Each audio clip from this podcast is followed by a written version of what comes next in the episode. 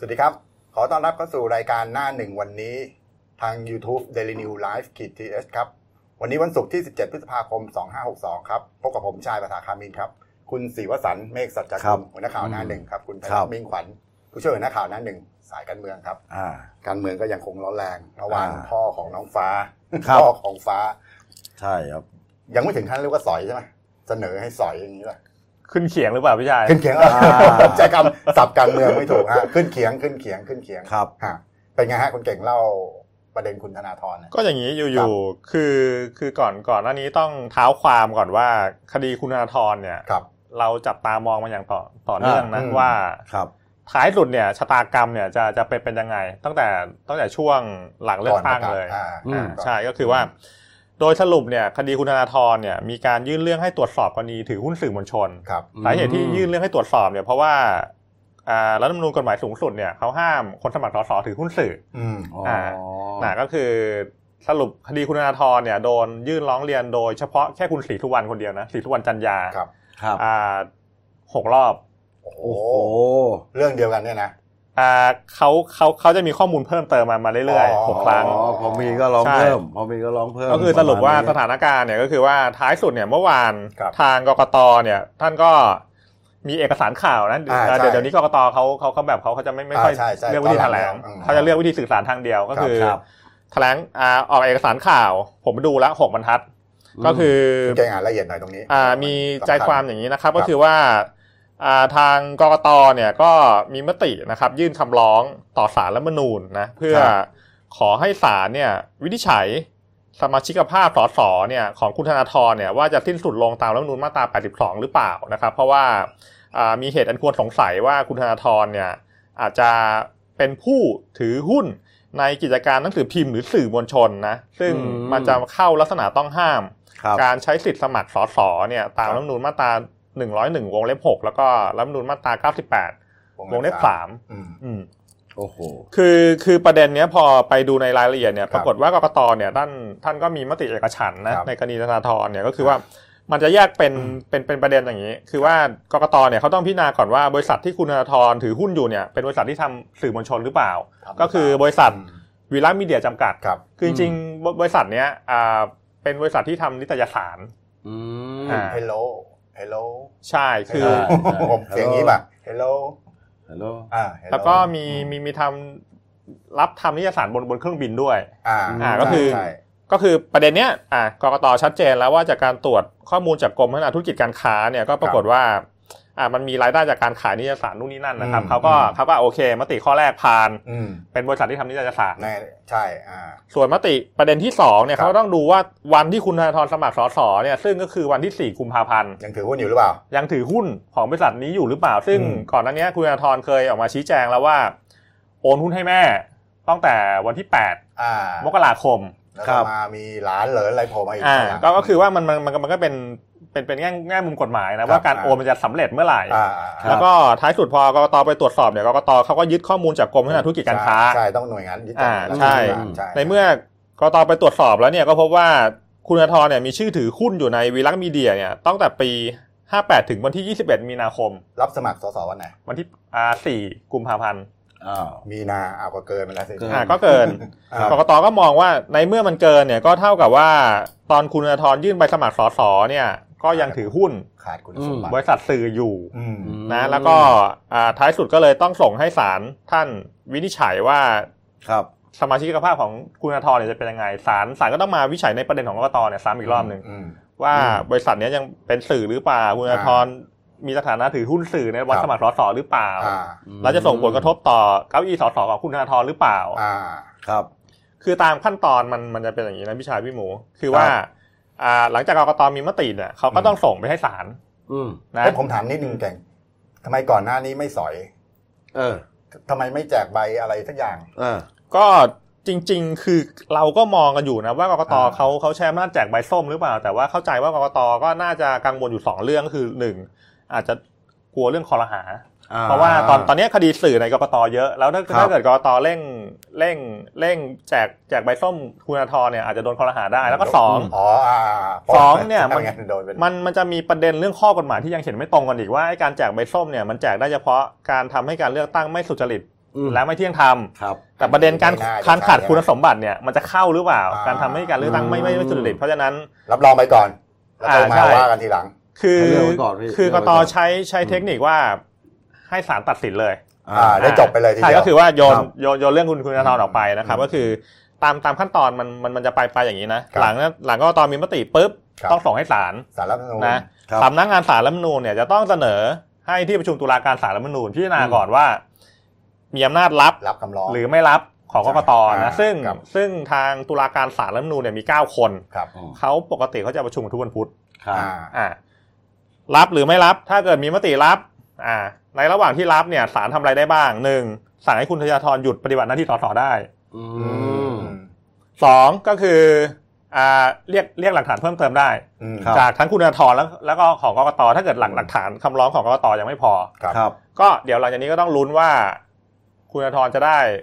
เข้าไปทำหน้าที่สสหรือเปล่า เพราะว่าวันก่อนเนี่ยเห็นเตรียมใส่ชุดมีคนขาวไว้ละมีคนแซวเยอะนะอ่าจะได้ใส่ชุดขาวหรือเปล่าฮะก็มาแรงด้วยอืม น่าจะได้ถ้าเข้าสภานะ จากครับ ดูดูจากประเมินเงื่อนเงื่อนเวลา เพราะว่าประคงเมินยังกันไม่ว่า ยังคงศาลคงยังไม่ตัดสินเร็วๆนี้ใช่ไหมประมาณนั้น ไม่ไม่น่าเร็วแต่แต่ว่าในระหว่างตัดสินเนี่ยจะมีคำสั่งให้หยุดปฏิบัติหน้าที่ก่อนก่อนหรือเปล่า แต่ว่าน่าอ๋อน่าจะได้เข้าเข้าอืมเข้าสภาก่อนนั่นแหละ เพราะว่าอืม เบื้องต้นเขาประเมินว่า เขาครับจะเปิดมีมีมีประชุมกันอาทิตย์หน้าไปปลายอาทิตย์หน้า อืม น่าจะทัน ก็น่ายังได้ครับ อยู่มคือประเด็นที่น่าสนใจคือเมื่อวานเนี่ยทางกกตเขาเผยแพร่เอกสารออกมาเนี่ยบ่ายสามครับ ครับ สี่โมงปุ๊บคุณธนาธรเนี่ยแถลงข่าวขอเป็นเลยนายกอืมแถลงข่าวจุดยืนที่อืมที่พักอนาคตใหม่ทางที่อาคารไทยซัมมิตเนี่ยนะครับครับก็ครับ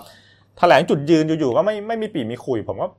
แปลกใจเหมือนกันนะงงคือเหมือนกันนักข่าวก็งงว่า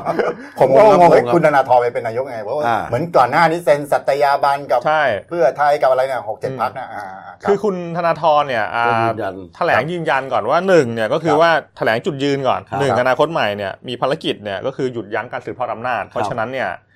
หลังจากเนี้ยสิ่งที่พรรคอนาคตใหม่จะทำก็คือว่า จะเดินหน้าเป็นแกนนำในการจัดตั้งรัฐบาลอืมนี่แปดสิบอืมโอ้โหเท่าไหร่เสียงนะ80เสียงพอดีา80เสียงพอดีใช่ครับก็เป็นแกนนำในการจัดตั้งรัฐบาล แล้วถ้าครับเกิดพรรคอนาคตใหม่เนี่ย เป็นแกนนำได้จริงอ่าพร้อมเป็นนายกคนต่อไปอืมธนาธรขอชื่อธนาธรจึงรุ่งเรืองกิจอ่าโอ้โหนายกคนที่สามสิบของประเทศไทยอ่าชัดเจนนะครับ ก็ภารกิจหลักก็คือหนึ่งสลายความขัดแย้งสองครับส่งทหารกลับกลมกรองกรมกองแล้วก็สามก็คือว่าแก้รัฐธรรมนูนเพื่อเปิดให้มีการเลือกตั้งใหม่อืม ครับท่าทีของคุณธนาธรน่าสนใจนะชัดด้วยผมว่าชัดเลยชัดเจนนะชัดเลยพี่ชัดชายเจนรู้ว่ายังไงว่าทำไมคุณธนาธรเขาอยู่ๆอยู่ถึงก่อนหน้านี้ก่อนหน้านี้เหมือนเหมือนให้สิทธิ์พักอันดับหนึ่งอืมพักครับเพื่อไทยจัด แล้วดูอ่าเหมือนพักเพื่อไทยคงดูแล้วคงไปจับขั้วอะไรกับใครไม่ได้อะใช่ไหมอืมคือถ้าไม่มีประชาธิปัตย์เนี่ยมาไม่ ยังไงก็ไม่ได้ปะอืมพลังประชารัฐนี่ไม่ต้องพูดถึงอะยังไงก็ไม่คได้รับไม่ไม่มาอยู่แล้วอืมถ้าเกิดได้เอ่อภูมิใจไทยมาเสียงก็ยังไม่ไม่เท่าไหร่ ยังก็แกว่งยังไม่นิ่งเลือกนายกไม่ได้ไม่พออะอ่าต้องประชาธิปัตย์มาอีกคราวนี้ประชาธิปัตย์กับเพื่อไทยก็ลำบากอืมก็ก็ร่วมงานลำบากก็พี่ชายกำลังมองมองว่าคุณธนาธรกำลังพยายามสลายเงื่อนเงื่อนเงื่อนไขใช่ไหมผมคิดว่าใช่สลายเงื่อนไขสลายเงื่อนเงื่อนไขใช่คือคขรับอเป็นตัวนำอ่าอืมนะเพื่อไทยเดี๋ยวหยุดก่อนเดี๋ยวผมเองถ้าเกิดะไรเพื่อประมณนี้ยถ้าเกิดเพื่อเพื่อไทยนำเนี่ยเพื่อนเพื่อนไม่มา ไม่มายังไงก็ไม่มาไม่มาอ่าไม่มา พลังประชารัฐนี่ชัดเจน เพราะว่าถ้าหยุดคอสชนี่ต้องไม่มาอยู่แล้วอ่าอ่าคราวนี้เขาต้องเป็นแกนนำแหละแต่ว่าเสียงก็ ไม่รู้ดิอย่างเมื่อวานที่แกนบอกว่า ถ้ามาขนาดนี้แล้วสวยังหมดก็นะก็ก็น่าคิดอยู่ แต่ผมคิดว่าต้องมีเหตุผลอะไรแหละที่ที่ที่ที่ที่ที่ที่ทำอย่างเงี้ยนะครับแต่ว่าคุณฮาทองก็ชัดเจนมาตั้งแต่ต้น ใช่ก็คือ เดี๋ยวหลังหลังหลังจากนี้จริง ๆ เห็นหลายฝ่ายเขาจับตามองนะ ดูว่าอนาคตใหม่เนี่ยสอสแปดแปดสิบคนเนี่ยถ้าเกิดถ้าเกิดหัวหัวเนี่ยโดนโดนเชื่อดเนี่ยแต่เขาบัญชีรายชื่อก็ต้องเลื่อนขึ้นมา เลื่อนแต่ว่าก็เสนอตัวนายกไม่ได้แล้ว เพราะธนาธรโดนแล้วใช่ไหมเพียงครับเพียงแต่ว่าพอถ้าเกิดหัวเนี่ยโดนโดนจัดการเนี่ยครับในส่วนหางเนี่ยมันจะมีงูเห่าสีส้มหรือเปล่าอ่ไม่ได้เกิดคุณธนาธรแถลงก่อนที่กรกตจะประกาศก็ยังยังยังยังกำนั่นนะอืมอืมคราวนี้กรกตประกาศมาคุณธนาธรมาแถลงที่หลังก็เลยทำให้คุณธนาธรผมว่าเจตนาชัดเจนเออครับตั้งตั้งใจแถลงแหละก็คือพอพอรู้รู้เรื่องไงอืมอ่ารู้เรื่องกรกตเนี่ยก็คือครับปรับท่าทีก็แถลงเลยด่วนอืมทันที ก็เดี๋ยวหลังหลังนี้ต้องดูคือท่าก็ทีคต่องไปแอบแอบขู่ไปปลายป่ะว่าเออถ้าสอยผมเนี่ยจะอาจจะมีปัญหาได้ไม่รู้ดิ การเมืองตามไม่ค่อยทันอ่าก็เดี๋ยวเดี๋ยวเราเราเราดูต่อไปเออมันต้องมีอยู่แล้วล่ะในยะอืมงานเนี้ยเออเพราะว่าอยู่ๆก็ปุยปุ๊บแล้วเราก็ฟังครับเฮ้ยมาได้ยังไงคุณธนาธรตอนแต่นี้แต่แต่ว่าเมื่อวานเขาเขาเขาก็บอกว่าเขาก็เดินเดินสายคุยคุยกับกับหลายพักอยู่นะอืมแล้วก็ผมทราบว่าเขาคุยกับประชาธิปัตย์อะไปต่อสายอ่าคุยกับประชาธิปัตย์อะอ่าแล้วก็เอ่อ ไอการแถลงครั้งนี้มันไม่ใช่มติของเจ็ดพักพันธมิตรเดี๋ยวเดี๋ยวก็รอดูการขับเคลื่อนเพราะว่าอย่างที่พี่ชายว่าจริงๆแหละคือ ในช่วงหลังๆเนี่ยเจ็ดพักพันธมิตรนี่แผ่วลงนะครับแถวอยู่แล้วคือทั้งทั้งเพื่อไทยนี่ก็เข้าเข้าเกียร์ถอยอยู่นะครับตำแหน่งนายกเนี่ยก็ แบบไม่ไม่ไม่ไม่ยึดเป็นหลักไม่ยึดนะครับใช่ไหมยอมให้แล้วเออป๋าหน่อเมื่อวานก็พูดว่านู่นแหละพูดคุณอนุทินพูดอะไรไปนู่นแล้วไม่ไม่พูดถึงเพื่อไทยใช่ตอนนี้อ่าอ่าอย่างอย่างอย่างอย่างเมื่อวานปาปาปาปาสนอเทียนทองเนี่ยนะครับครับก็ทางพรรครัคบเพื่อไทยเนี่ยก็บอกว่าก็โอเคนะถ้าเกิดคุณอืมคุณอนุทินเสียหนูชาญวิรมากูลเป็นนายกเป็นนายกหัวหน้าภูมิใจไทยมาทำเป็นได้นายกไม่มีปัญหาก็คือสรุปตอนตอนนี้ท่าทีของเพื่อไทยเนี่ยยอมยอมทุกเงื่อนไขอืมอืมใช่ไหมที่จะไม่ให้พลังประชารัฐ ตั้งรัฐบาลใช่แล้วก็โอ้โหออกมาอย่างนั้นเลยออกทรงดูนั้นเลเดืยอดดูเดือดอ่าทางอนาคตใหม่ก็เลยเนี่ยขอขอเป็นแกนนำขึ้นมาเองอืมเดี๋ยวหลังนี้เดี๋ยวรอลุ้นแล้วกันรอดูแล้วก็รอดูอีกอีกประเด็นหนึ่งที่เมื่อวานคุณธนาธรแถลงเนี่ยก็คือ เรื่องเรื่องหุ้นสื่อของกกตเนี่ยแหละครับคือคุณธนาธรก็ยังยังยืนยันนะในทำนองยืนยันว่ามั่นใจในพยานหลักฐานแล้วว่าจะไม่มีปัญหาอืมเกี่ยวกับเรื่องหุ้นสื่อครับ ก็เดี๋ยวรอลุ้นต่อ ว่ายังไงต่ออืมแต่ว่าเบื้องเบื้องต้นประเมินอย่างนี้นะ ถ้าเกิดถ้าเกิดกกตส่งเรื่องคุณธนาธรให้ให้สารรัฐธรรมนูญเนี่ยครับตอนนี้มันมีเรื่องหุ้นสื่อที่ค้างอยู่ในศาลเนี่ยประมาณ 40-50 คนสสโอ้โหเพราะฉะนั้นเนี่ย เยอะเลยเยอะนะมันมีแนวแนวโน้มว่ากกตเนี่ย จะส่งให้ให้ศาลนะ เพราะว่าหมดเลยเพื่อให้มันเป็นบรรทัดฐานเดียวเดียวกันครับถ้าเกิดว่าอ่าคุณธนาธรส่งอืมคนอื่นก็ต้องคนอื่นไม่ต้ส่งอ่าอ่ามันมันมันก็ตอบลำบากไงพี่ชายเสียงใช่ไหมเอ้ยทำไมอืม คนนี้ก็โดนคนนั้นก็โดนไม่มีก็ก็คือสรุปถ้าเกิด อ่าเอาเป็นว่าหลังนี้เดี๋ยวรอดูแล้วกันต้องรอดูเรอดูรอดูต่อนะครับงานนี้แล้วก็ power play ภาษาอ่าเกมอำนาจแล้วก็เมื่อวานมันมันจะมีคลิปใช่ไหมพี่ชายใช่อ่าใช่สุมันนจะทมีรพูดมันก็จะจะมามีอยู่โผล่มาแต่ก็คลิปคุณธนาธรนี่นี่สโมสรผู้สื่อข่าวต่างประเทศผมผมเคยไปครับฟังดูอยู่แถวเพื่อนจิตใช่ไหมครับใช่ใช่ใช่ไหมใช่ใช่ใช่คุณธนาธรใช่ไปพูดก็คือหลังหลังการเลือกตั้งเนี่ยในนั้นนะสิบ มีใช่วันใช่วันที่สิบพูดห้าไหมสิบห้าสิบห้าพฤษสิบภาห้าพฤษภาก็คือคุณคุณธนาธรผมก็ว่าไม่ได้ก็ไปพูดนะครับ ก็ในเล่าในในทำนองว่าหลังเลือกตั้งประมาณ2อถึงสสัปดาห์เนี่ยมันมีพรรคการเมืองหนึ่งเนี่ย โทรมาหาแม่เขานะครับ แม่เขาชื่อคุณสมพรอืมว่าครับก็เออไม่พักการเมืองหนึ่งนะคุณธนาธรบอกเลยพลังประชารัฐเออก็ก็ขก็อเนี่ยผมนั่งดูอยู่เนี่ยครับครับเขียนชัดๆเลยพลังประชารัฐครับ ใช่แล้วก็เขาเขาก็พูดทำนองว่าก็ขอ ขอให้ทางอนาคตใหม่เนี่ยเอาครัสบสมาให้เขา20 เสียงนี่ไงแล้วเขาก็จากสมาชิกระดับอาวุโสของพรรคเออพลังประชารัฐโอ้โหฮะแล้วก็แลกแลกกับไอ้เรื่องคดีความต่างๆ ที่ที่จะโดนลบล้างออกไปเอาสสมา 20 คนครับใช่ไหมอืมโอ้โห ก็ยังไงดีล่ะพี่ชายก็เดี๋ยวเดี๋ยวรเขาอว่าเพลงงานนี่หนักฮะเกมแห่งอำนาจนี่ใช่ก็เดี๋ยวเดี๋ยวรออืมรอครับทางพลังประชารัฐเขาชี้แจงแล้วกันใช่แต่ว่าเบื้องต้นผมเห็นชี้เห็นแจงเขายืนยันนะว่าเขาก็แบบเขาที่ไม่แจได้งเมื่อกี่ยววานโพสต์นะปฏิเสธกระแสข่าวนะ บอกว่าไอ้ไอ้กรณีที่ โทรมาคุยกับคุณสมพรจึงรุ่งเรืองกิจเนี่ยอืมที่ขอเสียงสสเนี่ยก็ครับไม่เป็นความจริงแต่อย่างใดอืมประมาณนั้นนะครับ แต่แต่ว่ามีกรโพสต์ปฏิเสธแต่แต่แต่ว่าดูดูแล้วอย่างพรรคอนาคตใหม่เนี่ยสสคือของพรรคเขาเนี่ยเขาเป็นเขาเป็นสสหน้าใหม่ร้อยเปอร์เซ็นต์อะไรเงี้ยอ่าใช่ใช่ถ้าถ้าเกิดไอ้ว่าการจะเข้าไปร่วมพรรคอื่น ผมว่าก็ลำบากอยู่นะถ้าเกิดว่าแบบมันคนละมันเพิ่งเป็นสสครั้งแรกมันจะเป็นงูเห่าเลยเหรออ่า ไม่รู้ดิก็เนี่ยเกมการเมืองเนี่ยผมก็อืมอืม ลึกซึ้งอะอะมันต้องก็ลึกซึ้งจริงเลยอะก็เดี๋ยวเดี๋ยวเรื่องคุณธนาธรเดี๋ยวดูต่อไปวันนี้ก็ก็ครับน่าจะมีฟีดแบ็กพอสมควรนะมีนะครับมีส่วนพลังประชารัฐยังไง ก็ต้องเป็นทางการต้องต้องต้องต้องชี้แจงแหละ อ่าอืมถูกอะก็เดี๋ยวเอาว่าเมื่อวากันนเรามีอีกนี่ฮะแล้วก็เมื่อวานอ่ารายงานตัวที่ปู่ชัยปู่ชัยที่ละโอ้ใช่อ่าแล้วที่อาคารรัฐสภาใช่แล้วใหม่ตรงเกียรติกายนะครับครับก็อ่าเมื่อวานเป็นวันรายงานตัววันที่ 9 ละนะก็มีสสแบบแบ่งเขตกับแบบบัญชีรายชื่อทยอยมารายงานตัว ครับก็เมื่อวานที่คึกคักที่สุดก็คือพรรคภูมิใจไทยอ่านะก็อ่าทางเสียหนูอนุทินชาญวิรกูลมาเองนะครับเลยก็นำคณะมาเองสามมาเอสิงบเจ็ดนำคนมาครับอันนี้ในในในภาพนี่คือปู่ชัยชิดชอบนะครับอ่าเป็นครับสสปาร์ตี้ลิสต์อ่าแล้วก็อ่าปู่ชัยเนี่ยเขาได้รับวางตัวให้เป็นประธานชั่วคราวชั่วคราวนะอืมในการอ๋อในการที่ที่จะเลือกใช่ประธานสอาวุโสที่สุสดใช่อาวุโสที่สุดอายุ 91 ปีอ่าครับนะก็แต่แกก็ท่านก็เป็นอดีตประธานสภาผู้แทนราษฎรนะอืมปู่ชัยอะอ่าใช่ก็บรรยากาศก็คึกคักก็คือสรุปว่า อ่าทางที่รายงานตัวสสเนี่ยสรุปปิดจ็อบเรียบร้อยแล้วนะพี่ชาย ครบหมดแล้วเหรอไม่ครบ คือไม่ครบเมื่อวานมารายงานตัวทั้งหมด 497เก้าสิบเจ็ดคนอืมจากทั้งหมด 498 498ขาดไปคนนึงใครอะเขาบอกว่าไม่รอแล้ว ปิดโต๊ะ เพราะว่าขาดไปคนหนึ่งก็คือว่าคุณจุมพิตาอ่าจันทรคจร คนนี้เขาเป็นสสนครปฐมอนาคตใหม่ครับสาเหตุที่ไม่รอเนี่ยเพราะว่าเขาเขานอนอยู่โรงพยาบาลอ่าหมอป่วยเหรอเขาป่วยถึงอ่าได้ข่าวว่าว่าอุบัติเหตุ ครับอ่าก็คือนอนนอนนอนนอนอยู่โรงพยาบาลเพราะว่าเพราะฉะนั้นเนี่ยถ้าเกิดเปิดโต๊ะรอเนี่ยก็ไม่มาอยู่แล้วเพราะฉะนั้นก็อ่าเดี๋ยวไม่ได้ส่งส่งเจ้าหน้าที่เนี่ยเอาเอกส่งสารเจ้าที่เอาไปนั่นเลยเอาเอกให้สารเซ็นให้เซ็นเลย ก็คือสรุปในส่วนสสเนี่ยคครับรบแล้วเมื่อวานเนี่ยทางเสียหนูนะครับ คุณอนุทินเนี่ยก็ให้สัมภาษณ์เกี่ยวกับความชัดเจนทางการเมืองนะอ่าก็ยี่สิบพคก็สรุปก็ยังสรุปก็ยังยังไม่ชัดเจนยังไม่ชัดเจน ก็คือสรุปก็ยืนยันว่าหลังไม่จากมีนี้ เดี๋ยวภูมิใจไทยเนี่ย ข้าวปลาอากาศอืมเขาก็จะมีสัมมนาสสแล้วที่ครับบุรีรัมย์ครับ19 20พฤษภาครับแล้ววันที่20เนี่ยก็น่าจะมีความชัดเจนในเบื้องต้นครับอ่าว่าจะไปที่ทางไหน จะไปที่ทางไหนแต่ว่าอ่าเบื้องเบื้องต้นหลักการของพรรคเขาเนี่ยเขาเนี่ยจะก็เป็นคือเขาเคยนายกหรือไม่บอกแล้วนะอืมหนึ่งเทิดทุนสถาบันครับอ่าสองไม่สร้างความขัดแย้งอ่าครับสามตั้งใจทำงานเพื่อประชาชนอืมเมื่อวานมีข่าวมาว่าสักตอนบ่ายสองบ่ายสามหรือมีคนส่งเต็มเลยว่าเออเดี๋ยวห้าโมงเย็นเอ่อ ภูมิใจไทยประชาธิปัตย์เอออะไรเมื่อวานเพื่อไทยอะไรเยอะจะแถมากลงตั้งรัฐบาลครับนโอ้โหเอองงเลยแล้วก็เห็นว่านักข่าวสายนักข่าวการเมืองสายภูมิใจไทยเนี่ยไลน์ไปถามครับเจหนูคุณอนุทินครับหรือตอบมาเขาเขาเขาเขาแคปไลน์มาอืมบลาบลาบลาบลาบอใบไม้รอเรือไม่โทรสลาหลายๆตัวหลายๆตัวเออบราบราก็ก็ในในสถานการณ์ที่การเมืองมันยังไม่ไม่ชัดข่าวลือครับจะมาเรื่อยๆข่าวลือข่าวลวงใช่ก็ ต้องฟังหูไว้หูนะต้องเสพข่าวสารด้วยความอืมรอบคอบเออนิดหนึ่งไอ้พร้อมๆกับข่าวเนี้ยจะมีข่าวที่การบินไทยแจกตั๋วอ่าอะไรสองใบอะโอ้โหซึ่งเขาก็ปฏิเสธว่าไม่จริง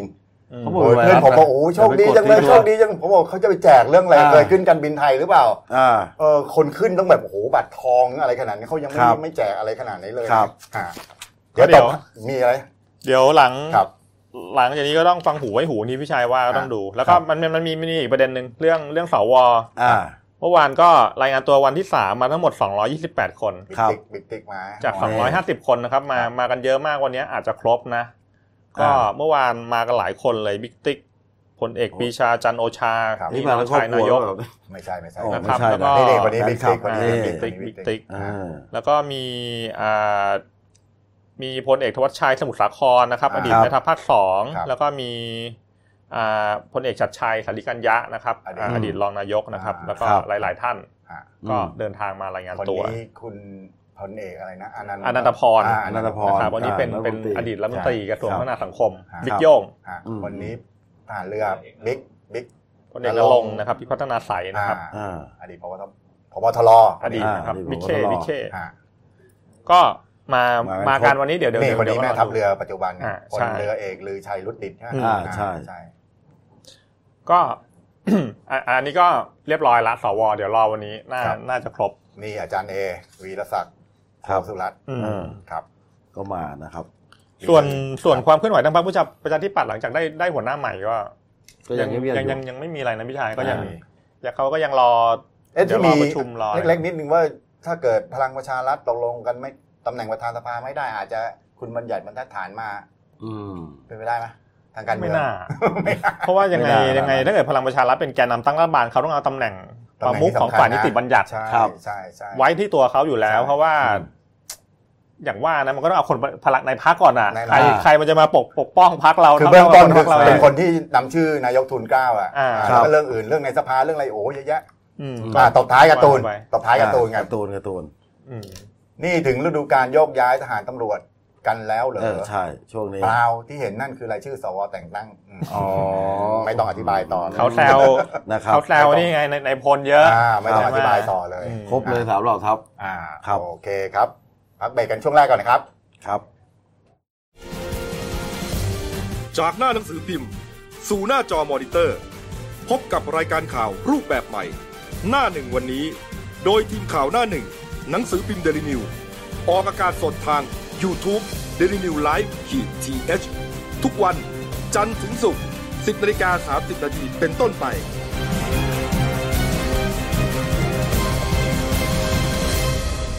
แล้วคุณจะได้รู้จักข่าวที่ลึกยิ่งขึ้น จากหน้าหนังสือพิมพ์ สู่หน้าจอมอนิเตอร์ พบกับรายการข่าวรูปแบบใหม่ หน้าหนึ่งวันนี้ โดยทีมข่าวหน้าหนึ่งหนังสือพิมพ์เดลิวิว ออกอากาศสดทาง YouTube d e l i n e w Live ขีดทีทุกวันจันทร์ถึงศุกร์10นาฬิกา30นาทีเป็นต้นไป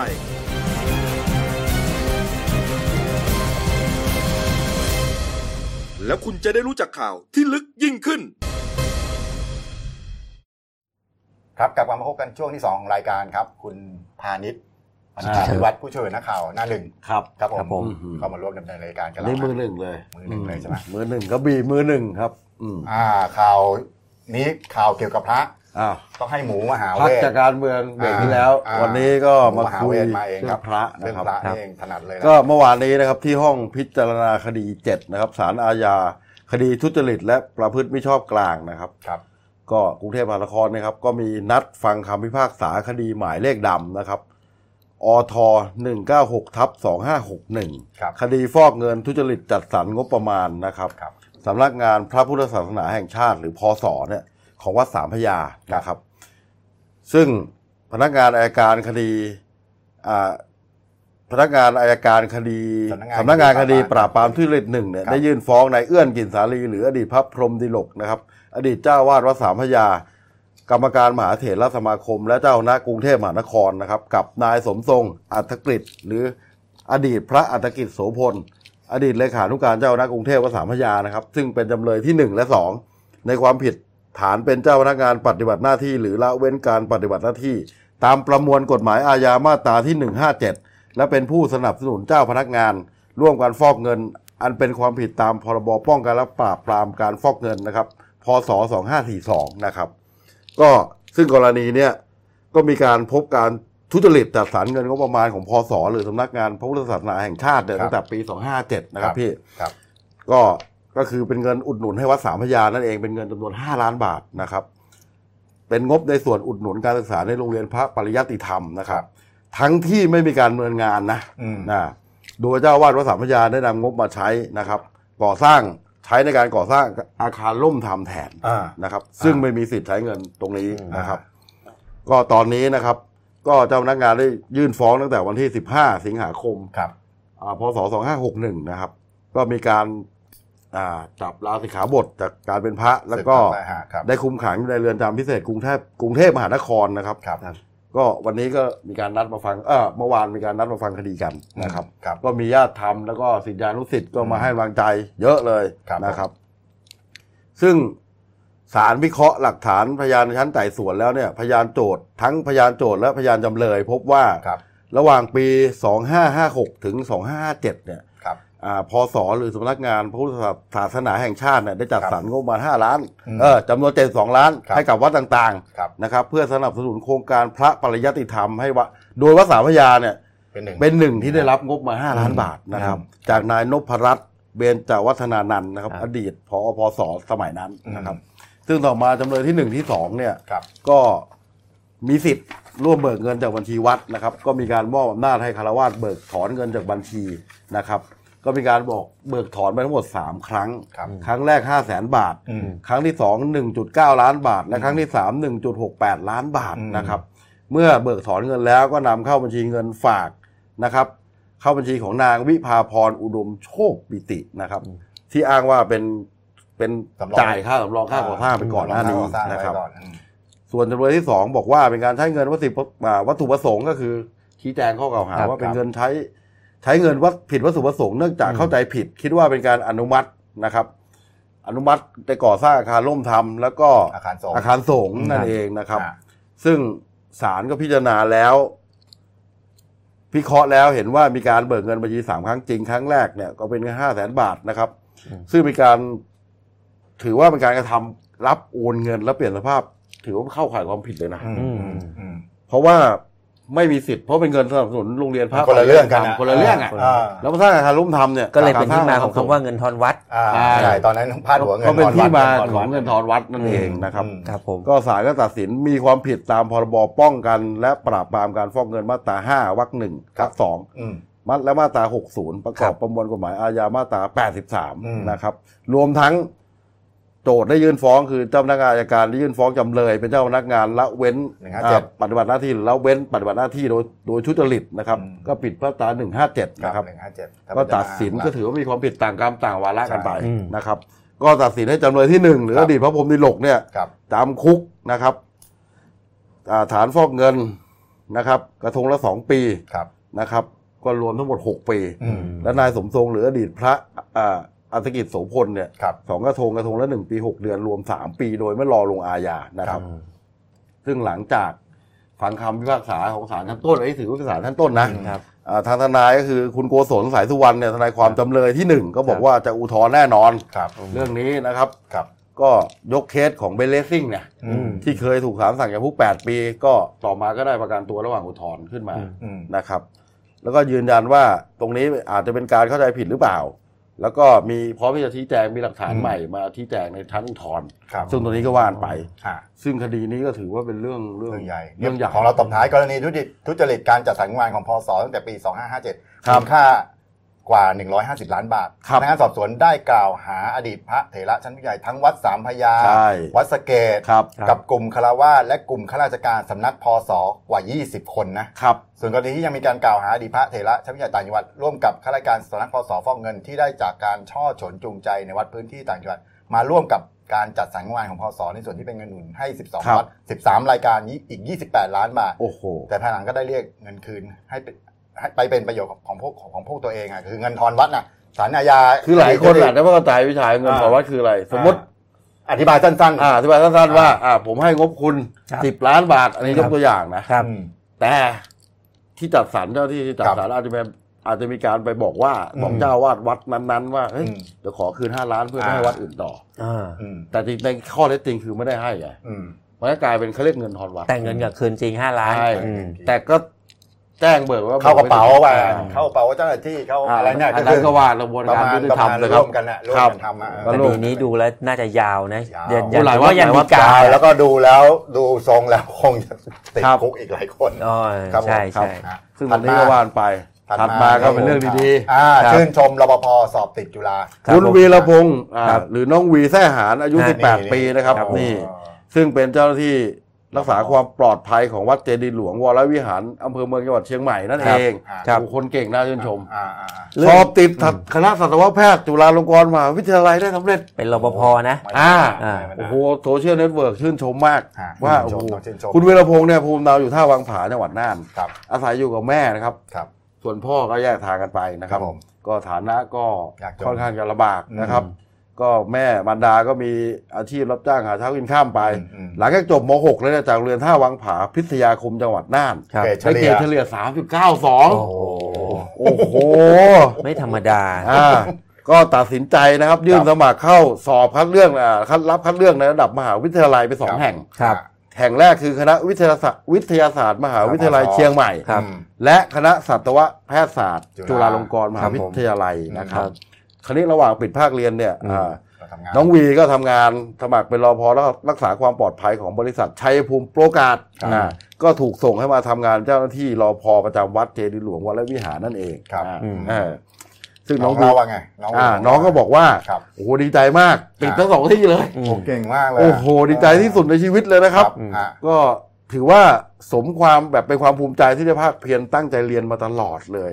แต่ด้วยความที่ตัวเองเป็นคนรักสัตว์นะครับ ก็เลยตัดสินใจที่เลือกเรียนต่อคณะสัตวแพทยศาสตร์จุฬานะครับ ได้ทุนด้วยได้ทุนครับประเภทกอของมูลนิธิจุฬาภรณ์นะครับครับครับผมก็เรียนฟรีนะครับมีการสนับสนุนค่าเราเรียนค่าอาหารค่าที่พักนะจนจบการศึกษาเลยโอ้อย่างนี้นะครับอย่างนี้เยี่ยมซึ่งได้ยื่นไว้ใบลาออกจากงานรอพอเรียบร้อยแล้วอืมในวันที่ 18พรุ่งนี้เลยอ่าพรุ่งนี้ครับ ก็เตรียมตัวไปรายงานตัวที่จุฬานะครับครับในวันที่สัปดาห์หน้า22นะสัปดาห์หน้ายี่สิบสองพคนะครับอืมก็ สัญญาเลยว่ารับทุนแล้วเนี่ยจะตั้งใจเรียนให้ดีอ่าจบมาจะได้ทำตามความฝันของตัวเอง แล้วก็ฝากให้กำลังใจและให้ข้อคิดสำหรับน้องๆ หรือเพื่อนๆทุกคนเรียนอยู่ครับ อ่าที่ยังเรียนอยู่สบอยู่อ่าควรมีความตั้งใจจริงจะทำสิ่งใดสิ่งหนึ่งแล้วเนี่ย ก็ควรจะมุ่งมุ่งให้เต็มที่อืมนะครับก็จะอืมประสบความสำเร็จตามที่วางไว้เป็นตัวอตาย่ามงเป้าหมายต้องเป็นชื่ตัวนอย่างชมที่ดีต้องชื่นชต้องมชื่นชมเรื่องนี้ต้องชื่นจชมริงๆตัวน้องวีเขาก็บอกว่าจริงความฝันจริงๆอะเขาอยากรักษาครับรักษาคนนะอืมแต่พออ้าวพอดีเขาดูคะแนนของตัวเขาเองส่งไว้นะบางทีแพทยศาสตร์จริงๆคะแนนจะสูงมันมันสูงกว่ากลัวจะไม่ไหวไงใช่แต่ว่าอันเนี้ยก็ได้ ถ้าสัตวแพทย์เนี่ยก็คือได้รักษาเหมือนกันอืมอ่า อ่า แต่เป็นแบบเปลี่ยนแนวเป็นรักษาสัตว์สัตว์ซะ อืมอืมก็ส่วนตัวน้องเขาเป็นคนรักสัตว์ใช่ อ่าก็น่าจะเป็นคนที่จิตใจโอบอ้อมอารีใจดีนะครับ เก่งนะเนี่ยเก่งเก่มากขนาดโอ้คนจบโรงเรียสานมจุดเก้าสองนี่เก่งทุกคนเลยพี่จบเท่าไหร่ครับ ไม่ต้องพูดถึงอย่าพูดถึงคะแนนผมไม่ชอบ จุฬานี่ไม่ได้เข้าง่ายๆนะ อ่า เออ โอ้โห ขนาดคนหลาย ๆ คนในถามที่ว่าเนี่ยเข้าที่ สถาบันเออุอดมศึกษาชั้นนอ่าำของประเทศเลย เอา นี่ครับข่าวครับที่เราเล่นเมื่อวานก็เล่นซีอุยอ่าซีอุยแซ่อึ้งซีอุยคกิรับนตับซีอุยกินตับโหดังมากข่าวนี้ดังตั้งแต่ยุคใช่2502เนอะโอ้ตั้งแต่เด็กๆอะอืมเออฆาตกรต่อเนื่องคนเฒ่าคนใช่แก่เขาชอบหลอกนะเด็กๆนี่ยนี่ถ้าคนนะอืมเดี๋ยวซีอุยมากินตับนะโอ้โหะไรย่างเงี้ยเอ้ยเล่นแล้วยิ่งคนนครปฐมพอดีมีเคสอยู่เคสหนึ่งน้องอ่าเนี่ยเป็นเด็กนครปฐมถูกครับถูกถูกไม่ไม่ถูใช่กคนร้ายซีอุนะถูกคนร้ายอ่าอ่าฆ่าที่นี่นครปฐมบนองค์พระครับบนลานองค์พระครัแล้บวครับคนก็เล่าต่อกันมาว่า ถ้ำคือบนองค์พระข้างบนเนี่ยขึ้นไปข้างในข้างบนเนี่ยต้องข้างบนนะครับจะมีเป็นถ้ำคล้ายๆถ้ำเล็กอืมๆสองสามที่ครับครับครับเออแล้วก็บอกเนี่ยถ้ำเนี้ยซีอุยอยู่อืมทุกคนก็แบบเออเราก็ถูกผมคนนครปฐมไงอ๋อนี่นี่นี่เนี่ยถ้ำเนี้ยซีอุยอยู่แล้วกก็ล้าถูกเข้าหลอกไหมกันมาตอนเนี่ยตอนกล้าเข้าไหมไปมองมองๆอยู่อ๋อเนี่ยแล้วเขาก็มีแบบคล้าย ๆ เป็นอ๋อเป็นรั้วเหล็กแล้วเจอไหมฮะไม่มีหรอกไม่มีอ๋อออะไรพอเรามานั่งพอเริ่มโตขึ้นก็มานั่งอ๋อไม่ไม่ เกี่ยวเป็นเรื่องที่ไว้ขู่เด็กก็เป็นใช่เด็กโซนเด็กโซนอ่าเมื่อวานนี้คนแห่ไปที่ศรีราชกันครับเต็มเลยไปดูก็หลังไปดูจากฮะอืมอ่าเป็นหลังข่าวจากก็ใช่ไหมมีใช่คนที่ใช้ Facebook นะครับครับเออก็มีการล่าชื่อผ่านเว็บไซต์นะครับ ให้ศิริราชเนี่ยโรงพยาบาลศิริราชถอดถอดร่างในทีเพราะว่าแล้วก็เห็นไม่นำร่างเนี่ยไปไปชาชาปวนนกิกิจจนะนะชาวเพนีซะใช่ฮนะครับครับเพราะเขาเขายกหยิบยกประเด็นในเรื่องสิทธิมนุษยชนใช่ขึ้นมาใช่ความเป็นมนุษย์มาพูดครับอืมอ่า ก็อ้างว่าซีอุยเนี่ยเป็นเพียงแพะที่ถูกใส่ความนะครับผมนะเมื่อวานศรีราชเนี่ยเอาป้ายป้ายสกเอ้ยไม่ใช่ป้ายสกอตเทปสีขาวติดตรงตรงข้อความมนุษย์กินคนก็เมื่อวานเนี่ยหลังจากเดนิวเสนอข่าวเรื่องครับนี้อผอมกไปนะครับ ก็มีประชาชนชาวไทยครับและนักท่องเที่ยวต่างชาติครับ โอ้โหเข้าไปดูที่พิพิธภัณฑ์คที่รับสิริเข้าราชดูใช่พิพิธภัณฑ์เลยยอมจ่ายค่าบัตร80 บาทครับเข้าไปเยี่ยมชม80พิพิธใช่ไหม80 บาทครับอ่าเยี่ยเห็มนบอกเข้าว่ามีค่าจอดรถอะไรด้วยอ่าอันนั้นไม่ทราบไม่ไม่มีในข่าว แต่ว่าผมเสียแน่ๆคือบัตรค่าเข้าชมพิครับพิธภัณฑ์ผมครับ80 บาทอืมนะครับ คือเข้าไปดูเลยครับเข้าไปดูร่างของซีอุยที่ถูกสตาร์ฟเอาไว้อืมซึ่งมีอายุนานกว่า 50 ปีซึ่งอครัยู่บในนั้นโอ้นะเหครับตุเกิดตั้งแต่ปีไหนสองสี่สองสองห้าศูนย์สองประมาณอืมอืมประมาณเป็นนั้นเป็นนะครับโอ้ยหลายสิบปีอะ ครับก็เกินกว่าห้าหกสิบปีพอดีนะผมว่าสิบปีครับอ่าครับ ก็ในการเข้าชมพิพิธภัณฑ์เจ้าที่ก็สั่งห้ามถ่ายรูปห้ามถ่ายรูปเด็ดขาดอืมนะครับ แล้วก็บริเวณป้ายที่ติดอยู่บนล่างของซีอุยเนี่ยปกติจะมีข้อความว่ามนุษย์กินซีอุยซี่อ่าแซ่อึ้งมนุษย์กินคนอืมนะฮะอืมก็มีการนำสกอตเทปสีขาวมาปิดคำทับคำว่ามนุษย์กินคนครับไปผมอ่านะครับ ซึ่งส่วนในการดำเนินการของตอนนี้นะฮะคณะบดีคณะแพทยศาสตร์ศิริราชพยาบาลก็เตรียม ขอรวบรวมข้อมูลนะครับแล้วก็ชี้แจงจะชี้แจงอีกครั้งหนึ่งนะครับ ว่าข้อเท็จจริงเป็นยังไงใช่มันเป็นเรื่องละเอียดอ่อนครับใช่เป็นเรื่องละเอียดอ่อนมาก คือเมื่อก่อนอาจจะไม่คิดอะไรแต่เดี๋ยวนี้เรื่องของสิทธิเรื่องของอะไรเนี่ยทำให้ทำอะไรต้องระวังใช่ฮะอืม ก็ต้องก็ต้องนั่นไปแม้แต่แม้แต่เรื่องซีอุยนี่ก็จริงๆมันนานแล้วนะโอ้ยนานจนกระทั่งมากแบบว่าไม่คือไม่มีใครหยิบยกประเด็นเกิดนี้มาก็ได้ยินนะใช่ผมผมก็โอ้ได้โหยินตอนเด็กกลัวมากเลยผู้ใหญ่บอกซื้อกินตับอย่าไปหนีเล่นนะอืมเจอซีอุยว่าเจอซีอุยนะปรมณกลับบ้านดึกเดี๋ยวจะโอ้เอออะไรอย่างเงี้ยประมาณเนี้ยฮะจนกไม่ระทั่งเปลี่ยนเป็นจอมั้งนะจนกระทั่งเนี่ยเดี๋ยวเนี่ยเขาเคยเอาไปสร้างหนังนะสามครั้งนะเรื่องเนี้ยอ่าซีอุยฮะ เมื่อวานผมอ่านนั่นข่าวเรื่องนี้อยู่ เรื่องนี้มันบ่งบอกว่าโลกโซเชียลเนี่ยมันมีผลมากนะ อิทธิพลสูงใช่นะอืมใช่ใช่พอใครหยิบยกประเด็นอะไรขึ้นมาเนี่ยเอ้ยอ้าวเออใช่อะไรเงี้ยเออครับมีคนคอยตามเยอะเอาอันนี้เป็นครับผมข่าวครับข่าวข่าวที่เดลินิวเล่นมาตลอดเกาะติดมาตลอดเลยฮะข่าวขยะพิษใช่จำเล่านิดนึงก็อย่างเมื่อวานนี้เป็นนโยบายเลยครับอย่างเมื่อวานนี้ฮะก็ทางคุณเอ่อทีละศรีมงคลผู้ใหญ่บ้านตำบลโคกปีบเอ่อ อำเภอศรีมโหสถจังหวัดปราจีนบุรีครับเอ่อเขาก็ออกมาให้ข่าวเรื่องนี้ ในฐานะที่เขาเป็นเป็นแกนนำต่อต้านการเปิดโรงงานกำจัดขยะที่กำจัดขยะอิเล็กทรอนิกส์ครับเอ่อแล้วเอ่อในอำเภอศรีที่มันมโหสถอยู่ในเขตต่อเนื่องระหว่างศรีมโหสถอืมกับศรีมหาโพธิ์อ๋ออ่าครับเขาบอกว่าบริษัทแห่งหนึ่งแล้วกันอ่านะครับก็มันอืมเขาเดินเดินเรื่องนี้มาตั้งแต่เดือนมิถุนาปีที่แล้วครับเพราะว่าเขาบอกว่าพื้นที่เขาเนี่ยด้วยความที่หมู่บ้านเขาเนี่ยเป็นอยู่ในที่ลุ่มต่ำครั บบางทีเขาเขากลัวว่าถ้าเกิดเปิดเปิดโรงงานแห่งนี้ขึ้นมาแล้วเนี่ย บางทีมันจะส่งผลกระทบอืมสร้างมลคือโรงงานอย่างเงี้ยเราต้องยอมรับว่าบางทีมันก็สร้างมลพิษบ้างอืมแต่แต่ถ้าเกิดควบคุมดีๆ เนี่ย มันก็มลพิษพวกนั้นมันมันมันอยู่ใน มันก็ไม่ไม่ครับเกินมาตรฐาน แต่คือด้วยด้วยชาวบ้านเนี่ยผมถามนิดนึงครับผมอ่าโรงงานแห่งนี้จริง ๆ ก็คือเปิด ถูกต้องทางกฎหมายตามขั้นตอนว่างั้นสร้างถูกต้องตามกฎหมายเนี่ยอย่างขออนุญาตถูกต้อง ถูกอย่างเนี้ยอย่างของอ่าอุตสาอุตสาหกรรมจังหวัดปราจีนเนี่ยเขาบอกว่าจริงๆโรงงานอย่างเนี้ยเขาขออนุญาตถูกต้องขั้นตและอนเขาขออนุญาตถูกต้อง ขั้นครับขั้นตอนเนี่ยเขาก็เขาทำถูกต้องทุกขบวนการ โดยมีการปิดประกาศอืมปิดประกาศให้ผู้ผู้ แสดงความคิดเห็นไม่น้อยกว่า 15 วัน ผู้แสดงความคิดขเห็นอหมายลถึงงปว่าระชามติว่างั้นอ่าผู้อืมแสดงความคิดเห็นหมายถึงว่าเออถ้าถ้าใครจะค้านเนี่ยก็เห็นประกาศเนี่ยรีบปุ๊บค้านนะรีบค้านเลยภายในครับ15 วันอืมปรากฏว่าไปติดแล้วเนี่ยเมื่อสักเอ่อช่วงต้นปีปีที่แล้วเนี่ยครับไม่มีไม่มีใครค้านไม่มีใคร15วันค้านเลยเออคือคือตามขั้นตอนเนี่ยมันเป็นอย่างนั้นอืมเขาก็เลยสร้างได้อืมอ่าก็สร้างมาเรื่อยๆ มาจนกระทั่ง จะเสร็จเสร็จแล้วแล้วอ่าเสร็จแล้ว แต่ยังไม่ทันจะได้กลุ่มเปิด กลุ่มชาวบ้านเนี่ยเขาเห็นอ่าแล้วเขามองเอ๊ะนี่มันโรงงานอะไรเขาก็ไปสอบถามอ่าอุตสาหกรรมจังหวัดเออเป็นโรงงานลักษณะอย่างเงี้ยอืมรีไซเคิลขเอายะอิเล็กทรอนิกส์เขาก็อืมกลัวเลย กลัวอืมว่าเอ้ยมันจะสร้างมลพิษหรือเปล่าอืมอืมตอทางนโรนี้งก็งานยัง ทำอะไรไม่ได้ ก็เลยมีการตั้งคณะไปกรร้รอมงการไตรรู้สึกภาเขาคีเขาจะไปร้องใช่ไหมอ่าไปร้องก่อนไปร้องก่อนทางจังหวัดทางจังหวัดก็เลยรีบตั้งอุตสาหกรรมร้องเยอะแยะมากใช่ทางจังหวัดเนี่ยก็เลยรีบตั้งคณะกรรมการไตรภาคีก็คือสามอ่าฝ่ายอืมทั้งชาวบ้านทั้งผู้ประกอบการแล้วก็อ่าทั้งหน่วยราชการเนี่ยครับมาร่วมกันอืมร่วมกันพิจารณาครับก็ตอนนี้ก็ยังอยู่ในขั้นตอนการพิพิจารณา เพราะว่าเอ่อเขาเอ่อลงความเห็นว่าขั้นตอนการขออนุญาตเนี่ยแม้จะถูกต้องแต่เอ่อ มีข้อทักท้วงเออเรื่องกังวลขอให้ไปปรับปรุงระบบเอ่ออมบำบัดมลพิษให้ถูกอืมให้ให้ถูกหลักให้ให้พูดง่ายๆคือให้ให้ดูแล้วปลอดภัยมากให้เกิดความขึ้นกกนี้ให้ชาวบ้านเนี่ยมั่นใจได้ว่าอืมมันอืมมันมันไม่สร้างมันไม่ส่งผลกระทบต่อชาวบ้านครับเพราะพวกเนี้ยบางทีเราต้องหมายถึงเอื้อกันนะนะครับว่าเออตัวผู้ประกอบการก็ส่วนหนึ่งอืมตัวชาวบ้านคุณก็ต้องเห็นหัวชาวบ้านด้วยครับไม่ใช่ว่า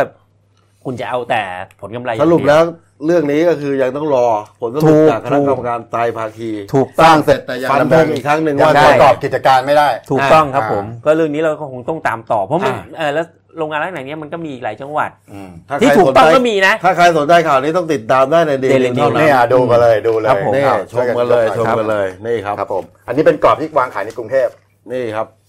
หกดาวนี่หน้าหนึ่งหนังสือนี่พิมหกพ์เดดาวลิเราวมีนะครับหกดาวกรอบหกดาวกรุงเทพครับขายกรุงเทพและปริมณฑลนะครับฮะอันก็นี้ยังน่าจะเป็นมีภาพเก่านี่ที่ที่เป็นภาพเก่าภาพพเก่าอปราบจับอ่านะครับใช่เพราะว่าอืมท่านถูกศึกไปแล้วครับ ก็นี่มีข่าวนี่โรงงานขยะครับพิษนะครับที่ปราจีนอืมรอผลชี้ขาดใช่ถกไตรภาคีอืมนั่นครับเองผมนี่ใช่อันนี้อันนี้เป็นกรอบที่ขายต่างจังหวัดนี่อืมน้องน้องรปภคนเก่งสัตวอ่าแพทย์ครับ จุฬาอันมีนี้เรื่องเมื่อวานภาคใต้ก็เปิดเทอมใช่ มีทหารตำรวจรปภคุมเข้มโอ้คุกรุมงเข้มเทพเลยใช่กรุงเทพก็มีนี่กรุงเทพก็มีอ่าเมื่อวานเจ้าที่เทศกิจผู้ด้วยผู้ว่าตำรจผู้ว่าไปผู้ว่าดูลงพื้นที่เองสองจุดาผู้ว่าก็ผู้ว่าอ่าสวินไปดูด้วยครับเมื่อวานแถวทุ่งคุทุ่งนั่นเองคุนะครับผมฮะมีเรื่องดีๆด้วยอ่ารักษาราชการเจ้าอาวาสถูกลอตเตอรี่อ๋ออ่าที่ที่กลุ่มข้าวปุ้นนะครับอ่าอยู่อันอยู่อันอยู่อ่าครับตำบลลาดธานีเอ้ยผมผมถามนิดนึงครับเนี่ยอย่างในฐานะที่อยู่วงการสงฆ์นะครับจริงๆแล้วพระพระเนี่ยได้เปล่า ซื้อลอตเตอรี่ได้ไหมเอ้ยอย่าอ่าพูดว่าเล่นหวยอ้าวพูดว่าซื้อลอตเตอรี่ได้ไหมดีกว่าโอเคเล่นหวยมันมีความเห็นส่วนตัวก็ไม่ผิดนะไม่ผิดกฎหมายเออไม่ได้ซื้อหวยใต้ดินนะครับ แต่มันจะเป็นโลกาวัชชะไหมมันจะโลมันกัวัชชะมันอาจจะเกี่ยวเนื่องกับเรื่องความไม่เหมาะสมหรือเปล่าอะไรเงี้ยแค่นั้นญาติโยมเขาจะคิดยังไง อันนั้นเออก็ก็ว่ากันไม่ได้ครับนะผมเออ ประมาณนั้นโอเควันนี้ครบถ้วนอ่าครบถ้วนครับ ก็ติดตามรายการหน้าหนึ่งวันนี้ได้ทางเอ่อ YouTube Daily New Live กีทีเฮครับครับ ทุกทุกวันวันจันทร์ถึงเสาร์เอ้ยจันทร์ถึงจันทร์ถึงศุกร์ขอโทษศุกร์คครัรับบผมผมวันนี้ลาไปก่อนครับผม สวัสดีครับ สวัสดีครับ